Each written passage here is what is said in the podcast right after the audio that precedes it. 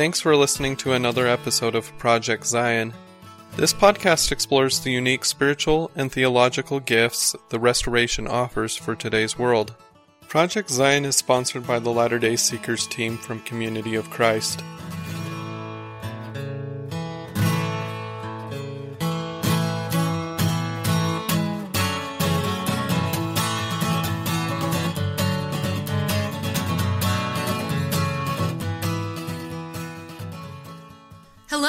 Welcome to the Project Zion podcast. I'm your host, Carla Long, and I'm happy to be hosting our next installment of Holy Grounds, a series which discusses how spiritual practices influence lives all over the church.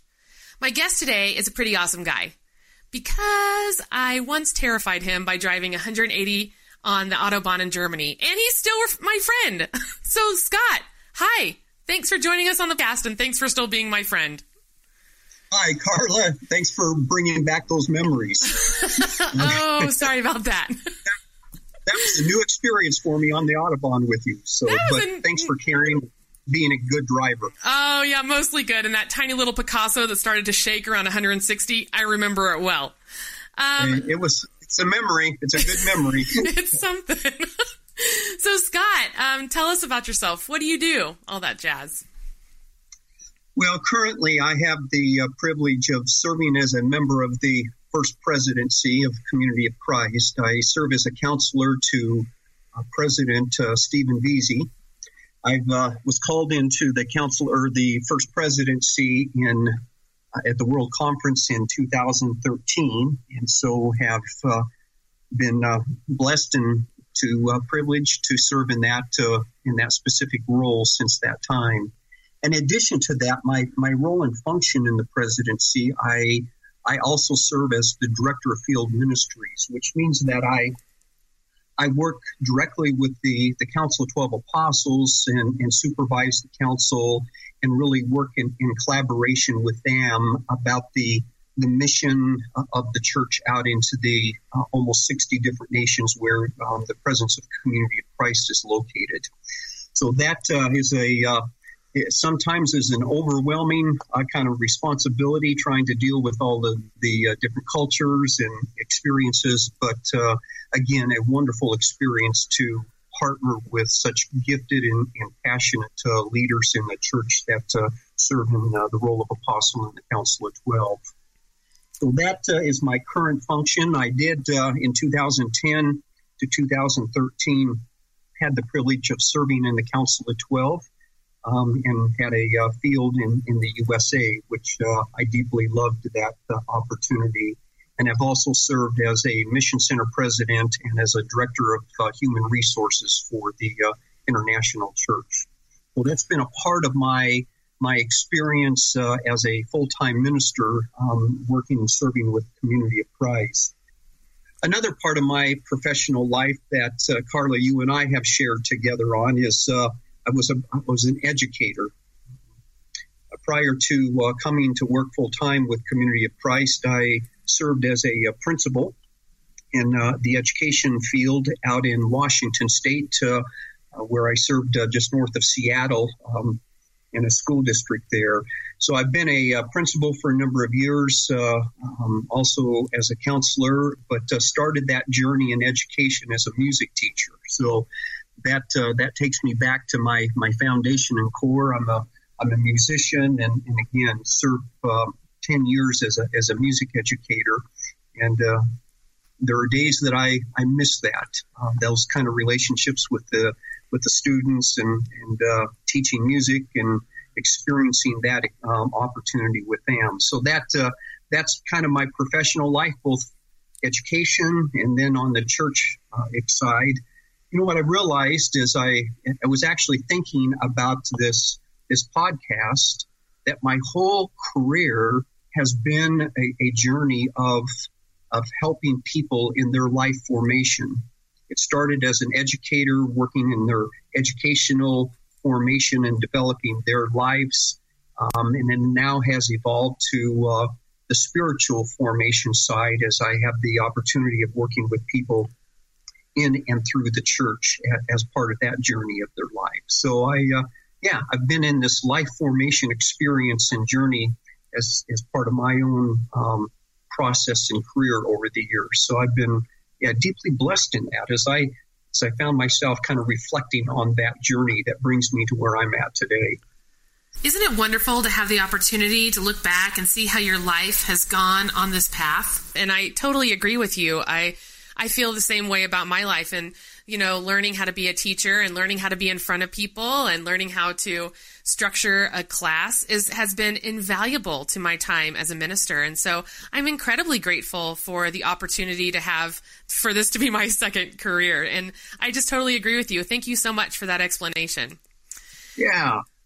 Um, so, Scott, um, what spiritual practice do you use to best connect with the divine? Oh, boy. That uh, it's tough to narrow it down, but uh, you know there are. As I've grown and, and and evolved into my my experience and, and understanding about this thing that we call spiritual formation, probably some of the practices that have become so important and meaningful for me where I'm at today would be uh, the practice of silence. The practice of slowing, uh, the practice of listening, um, centering prayer, the, just the very nature of of breathing and um, dwelling in the Word, in Scripture, as just a way of allowing Scripture to be formative in my life um, in addition to being informative um, to my own journey. But I think that silence has um, has become so important as part of my my daily experience.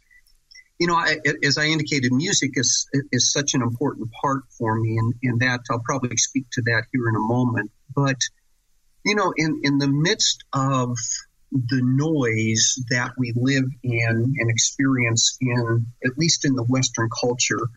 Uh, in the places where I where I live and serve, um, just the noise at times can be overwhelming. I remember doing some reading, and one of my authors that I, I love, Barbara Brown Taylor, and, and in the book uh, that she wrote, When God Is Silent, um, she talks about that we just live in this this pollution of words and, and noise that has greatly impacted us. So I... The practice of silence has has become an important part and discipline in my life. So when I'm driving to work, I have about a, a twenty to thirty minute drive uh, from my home into to the office at the temple. And rarely do I ever turn my radio on anymore and, and listen to music because that has that has become such an, a sacred time for me to to be present in in that quietness and to just allow my mind to settle and to um, kind of dwell and just to let it go where where it takes me in my reflections and thoughts. At times as I'm traveling into work, it's it's just that time of prayer and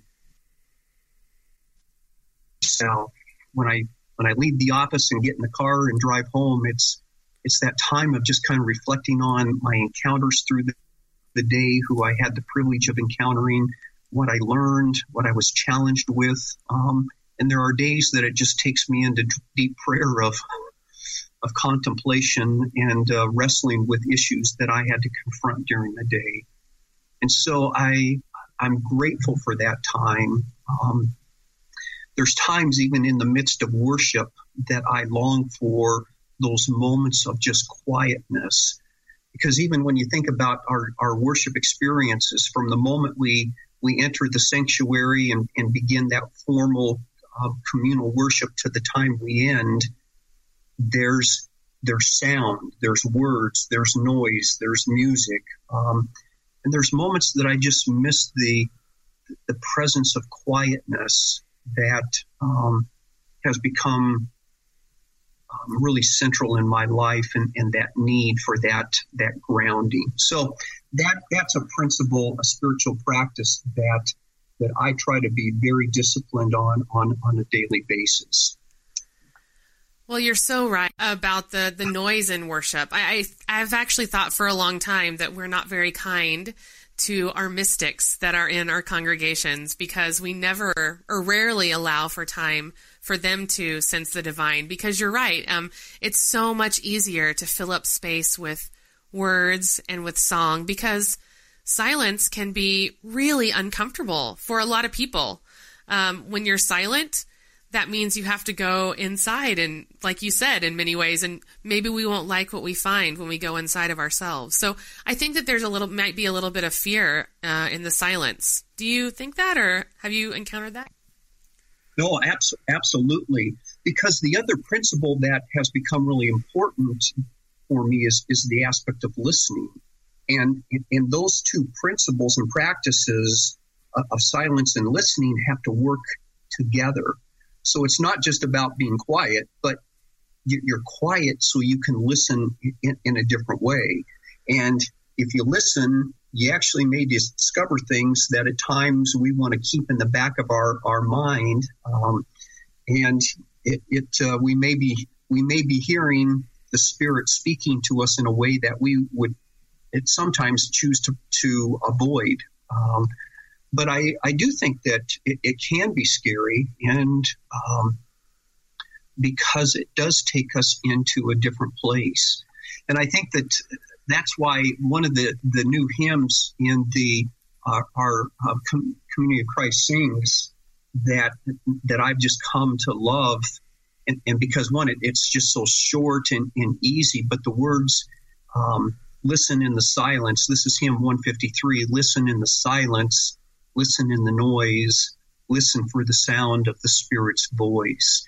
And so that repetitive hymn and singing in both that challenge of the silence, but also in the noise, the importance that we of listening for that deeper voice of, of God that seeks to speak to us in, in a new way um, is, is really important. So that... Uh, Yeah, I would hope that we we would not let our fears get in the way of that that need to listen in, in a more intentional way, because I, I think if we listen more carefully, there are rich blessings that come in the midst of both that that silence, but listening even in the midst of noise that uh, that we can hear as the Spirit seeks to speak to us.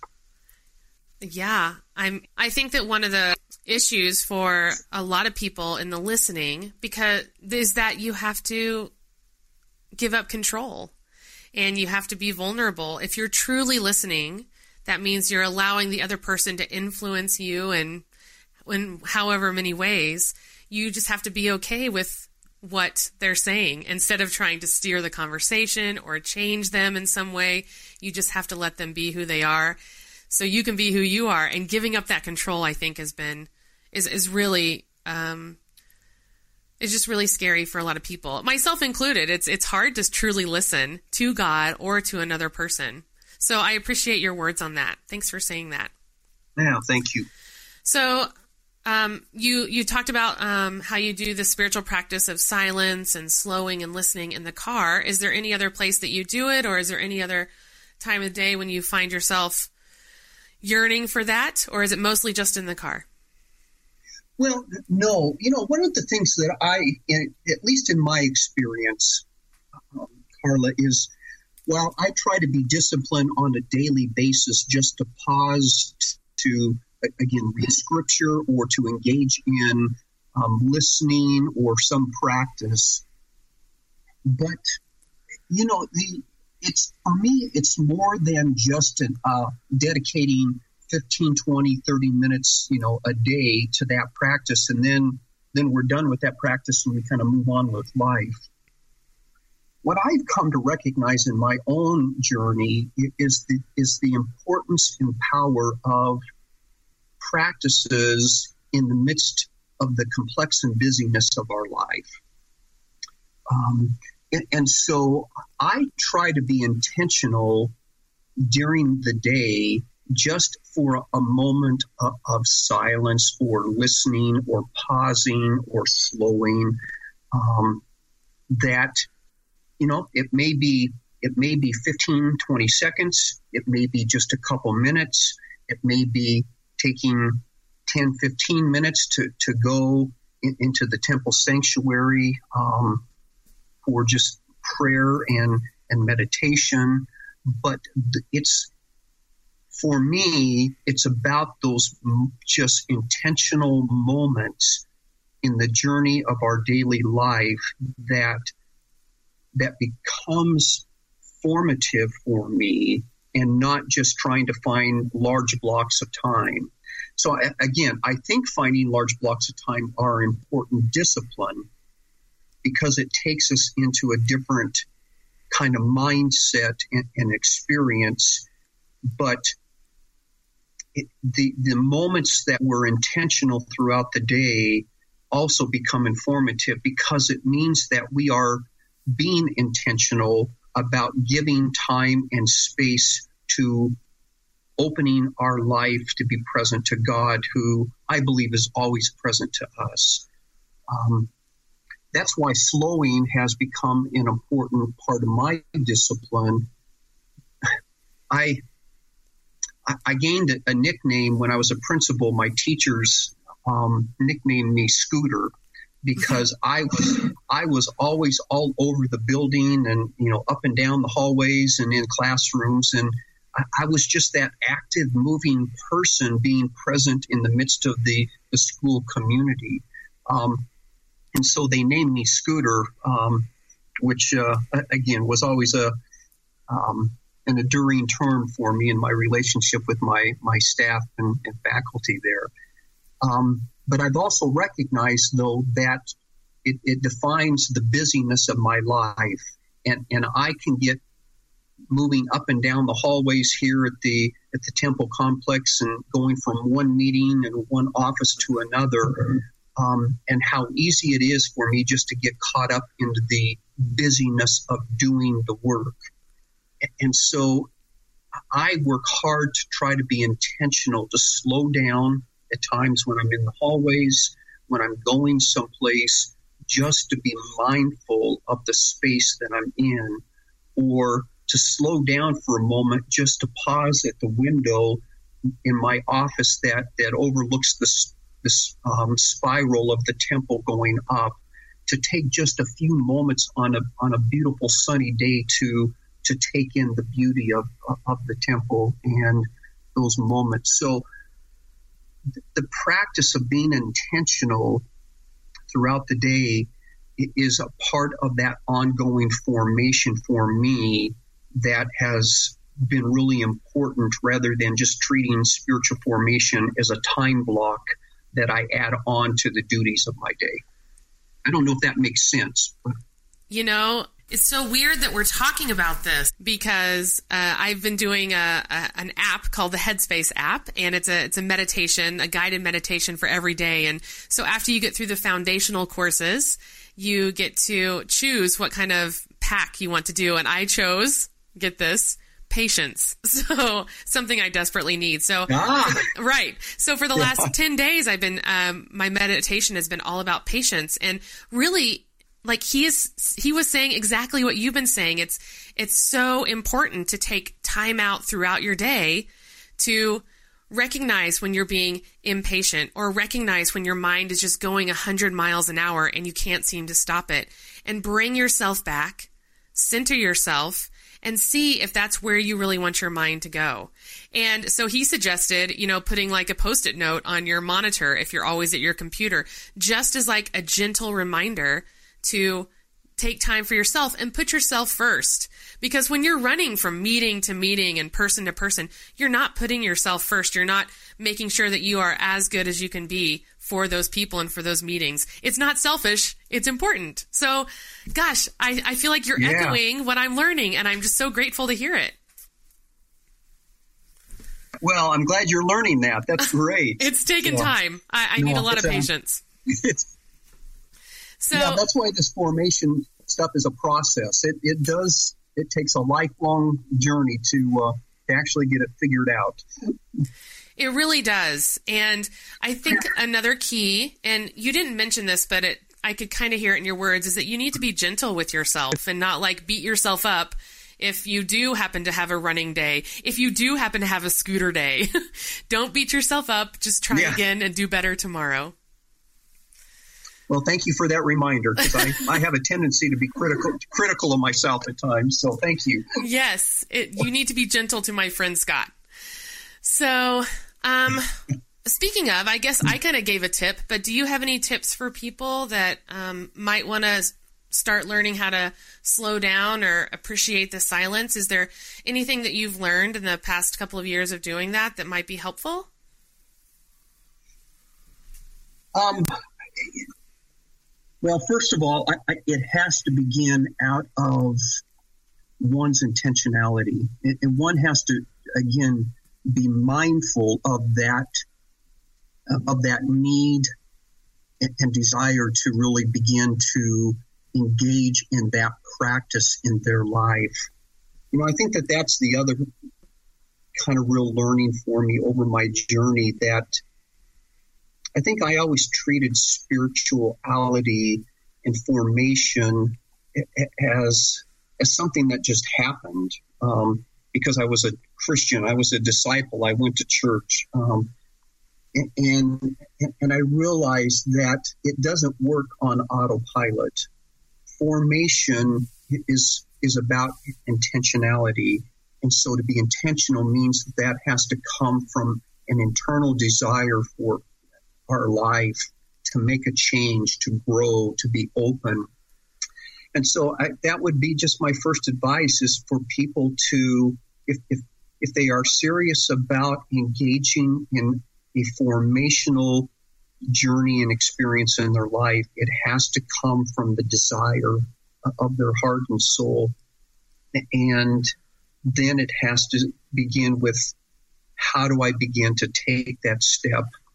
You know, and, and I think that your your suggestion, you know, putting a, a stick it, uh, a Post-it note on your monitor or something in your home or at your office that serves as that trigger for you, um, just to pause.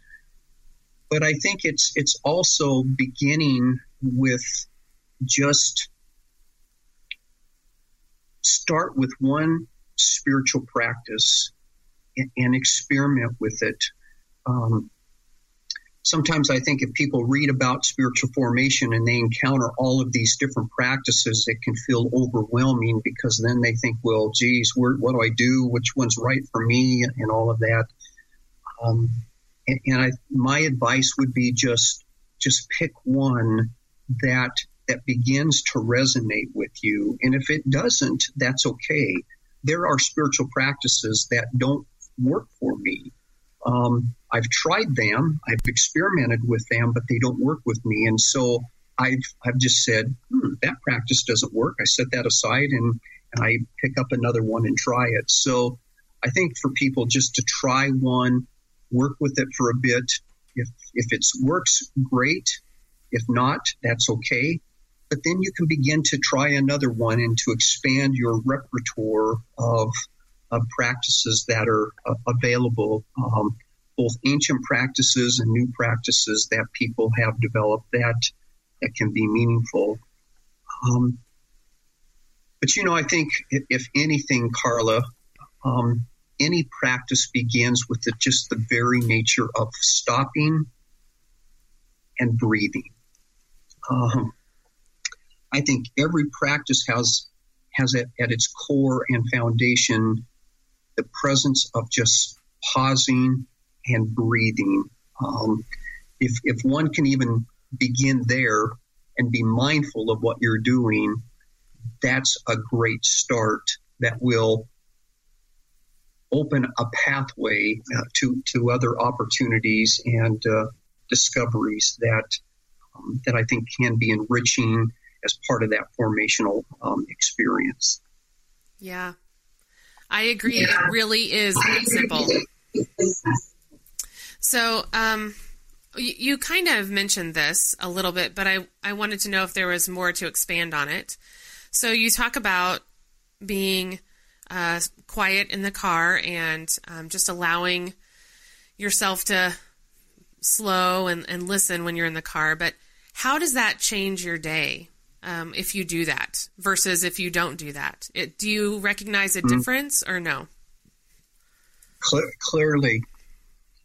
You know, I, I actually wrote on this um, on a reflection um, about a month ago, and um, it's about breathing.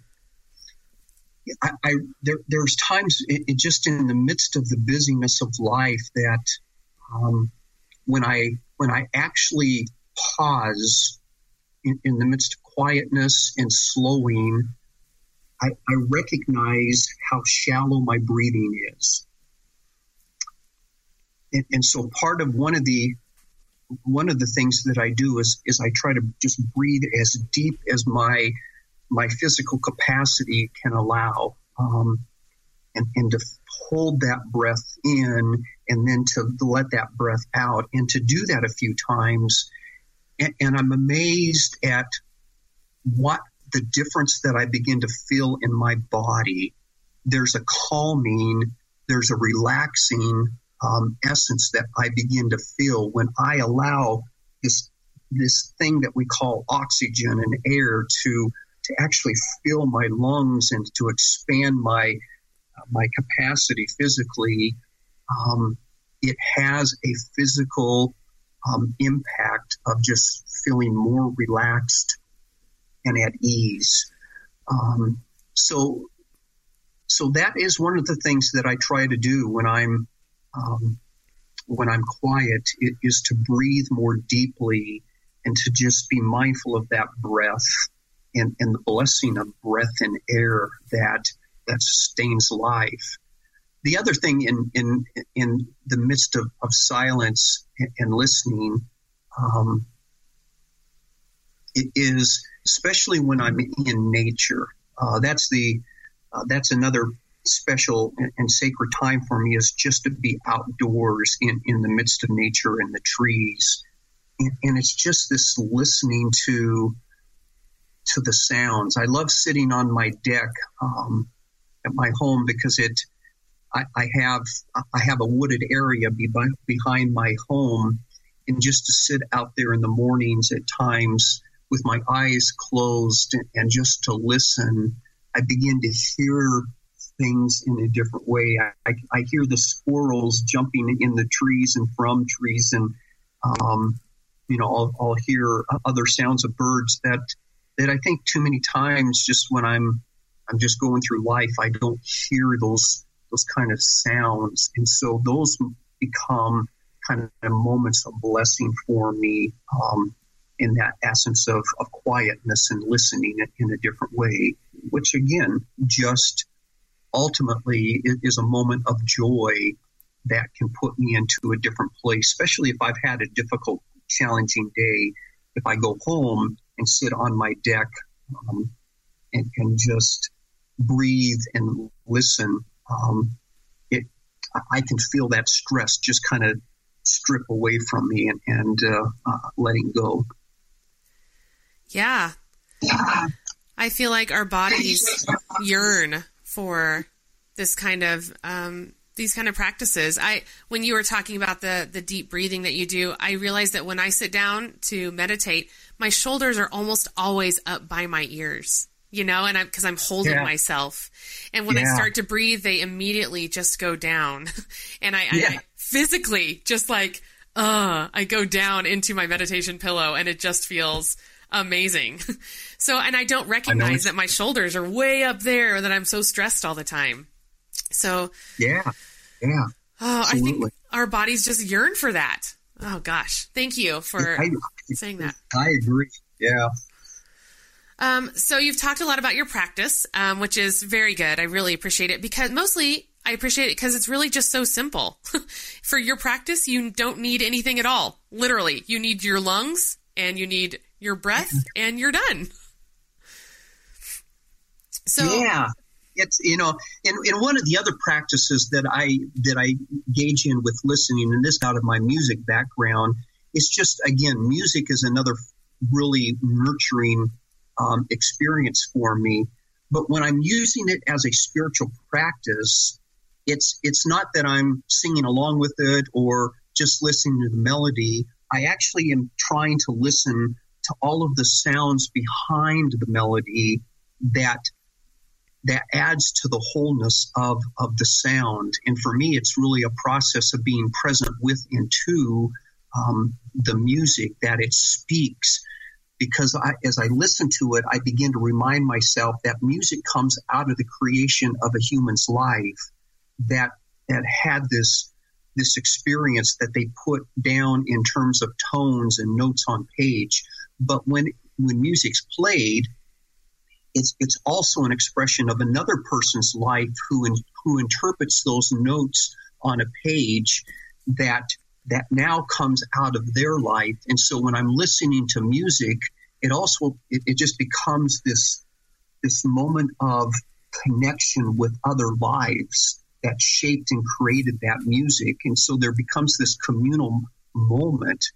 And and so music, we all listen to music. And so it listening and, and music can actually be a, another practice that takes us into a different way of listening. Um, that can be so simple when we just allow ourselves in different ways to encounter the music. Even One Direction? Even One Direction. Really? Whoa. Well, how interesting to try and listen behind. It, it, it sounds like you are just intentionally and like trying to be in that present moment and listen to the music. So that's really cool to even think about. I've never thought about listening to music in that way. So yeah. I, I might try it with One Direction and then give you a call and let you know if it works or not. Yeah. Some, you, you know, you're going to clue into some music better than others. But oh. I, uh, I'll let people make their own determination on what speaks to them. Uh, I think that's probably a pretty good idea. Um, so you've talked a lot about your personal practice, which is great, but do you have a favorite group practice that you like to do uh, um, with a lot of different people? You mentioned dwelling in the Word earlier. Is that your favorite yeah. group practice? You know, it probably is because, yeah, um,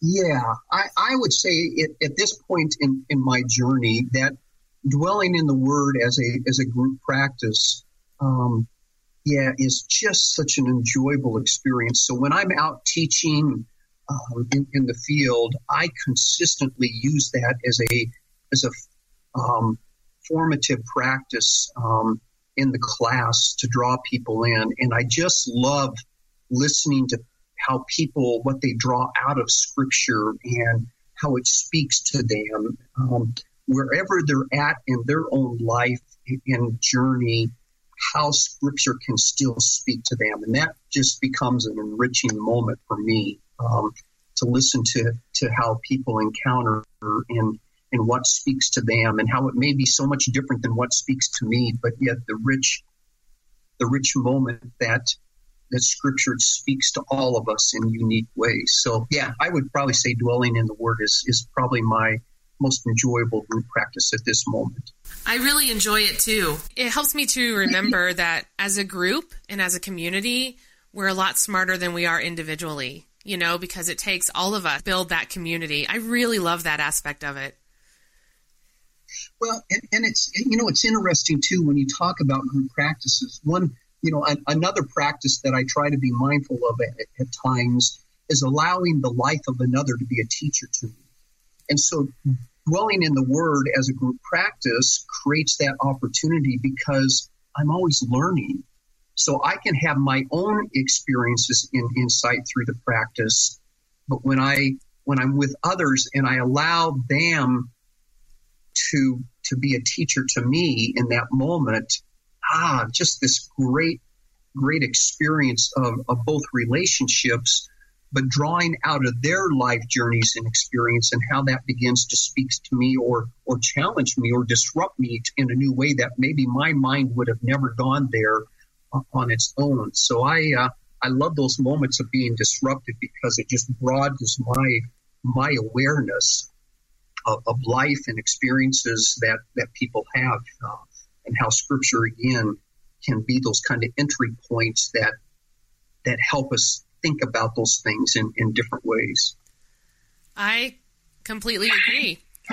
Uh, And it also gives you just a really amazing insight into particular people. You know, what they see or what they hear and what they say and how they process is is a really um, important way to build community. In, in my mind, it, it just deepens your relationship further and further down. So I, too, appreciate dwelling in the Word. And I think that we've talked about what that is on this podcast before. But if we haven't, we'll talk about it in the future, I'm sure. So thanks for sharing that. Um, my, I was wondering uh, if you have any resources that you have used in the past to help you with your spiritual practices. And you mentioned Barbara Brown Taylor's book, When God Is Silent. Have there been other been other books or websites that have been helpful to you in your journey? Yeah, you know, probably one of my my favorite resources that um, that I keep on my shelf. It is, um, it, it's called Spiritual Disciplines Handbook: Practices That Transform Us. And this is by uh, Adele Ahlberg uh, Cole Calhoun. But it is a, it, it's this wonderful resource of multiple practices that that people can draw on.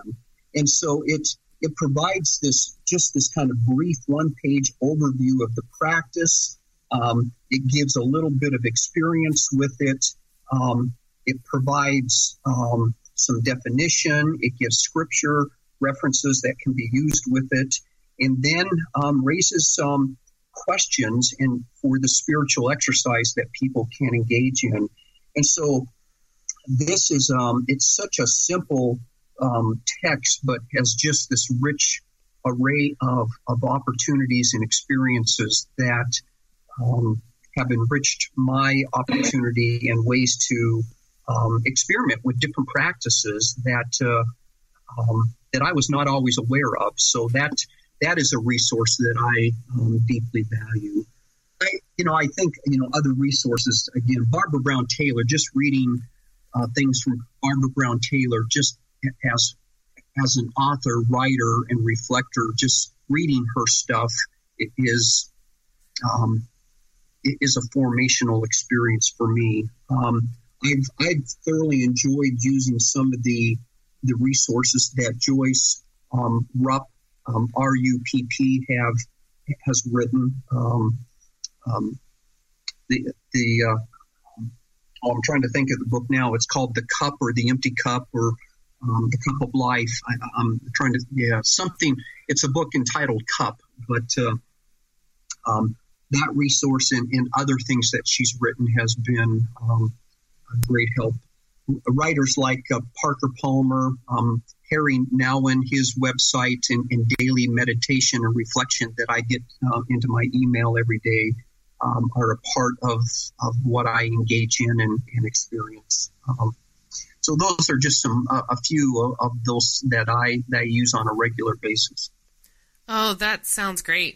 I've heard of many of those people, but not all of those people. And and you're so right about people like Barbara Brown Taylor and Henri Nouwen.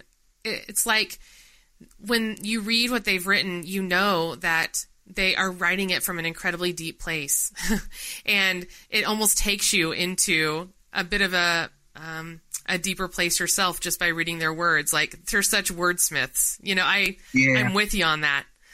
Um, and I'm pretty sold on the Spiritual Disciplines Handbook. That sounds pretty awesome. I might go on to Amazon right after this and see if I can find it, because um, having that on your bookshelf is probably a really good idea for congregations and, and for personal or just for personal practices. Absolutely. I highly recommend it. Cool. Well, Scott, I'm so grateful that you took some time out of your incredibly busy schedule to talk to us about your spiritual practices. And I am, I just want to say that I'm incredibly appreciative that um, leaders of the church take time out to do these kinds of things, because, I mean, it's not easy to try and figure out where God is calling us to go. And, and I think that spiritual practices is a really important way to figure that out. So I'm really grateful that you take the time to do that. I, it's, it means a lot to hear about it. Well, Carla, it's always a privilege to be with you and to uh, have conversation with you. And so thank you for that. Well, thank you for being on the show.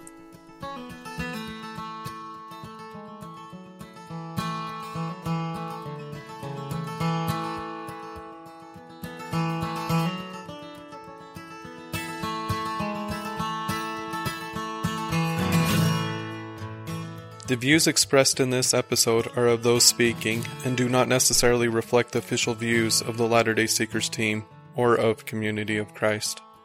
The music has been provided by Ben Howington. You can find his music at mormon guitar dot com.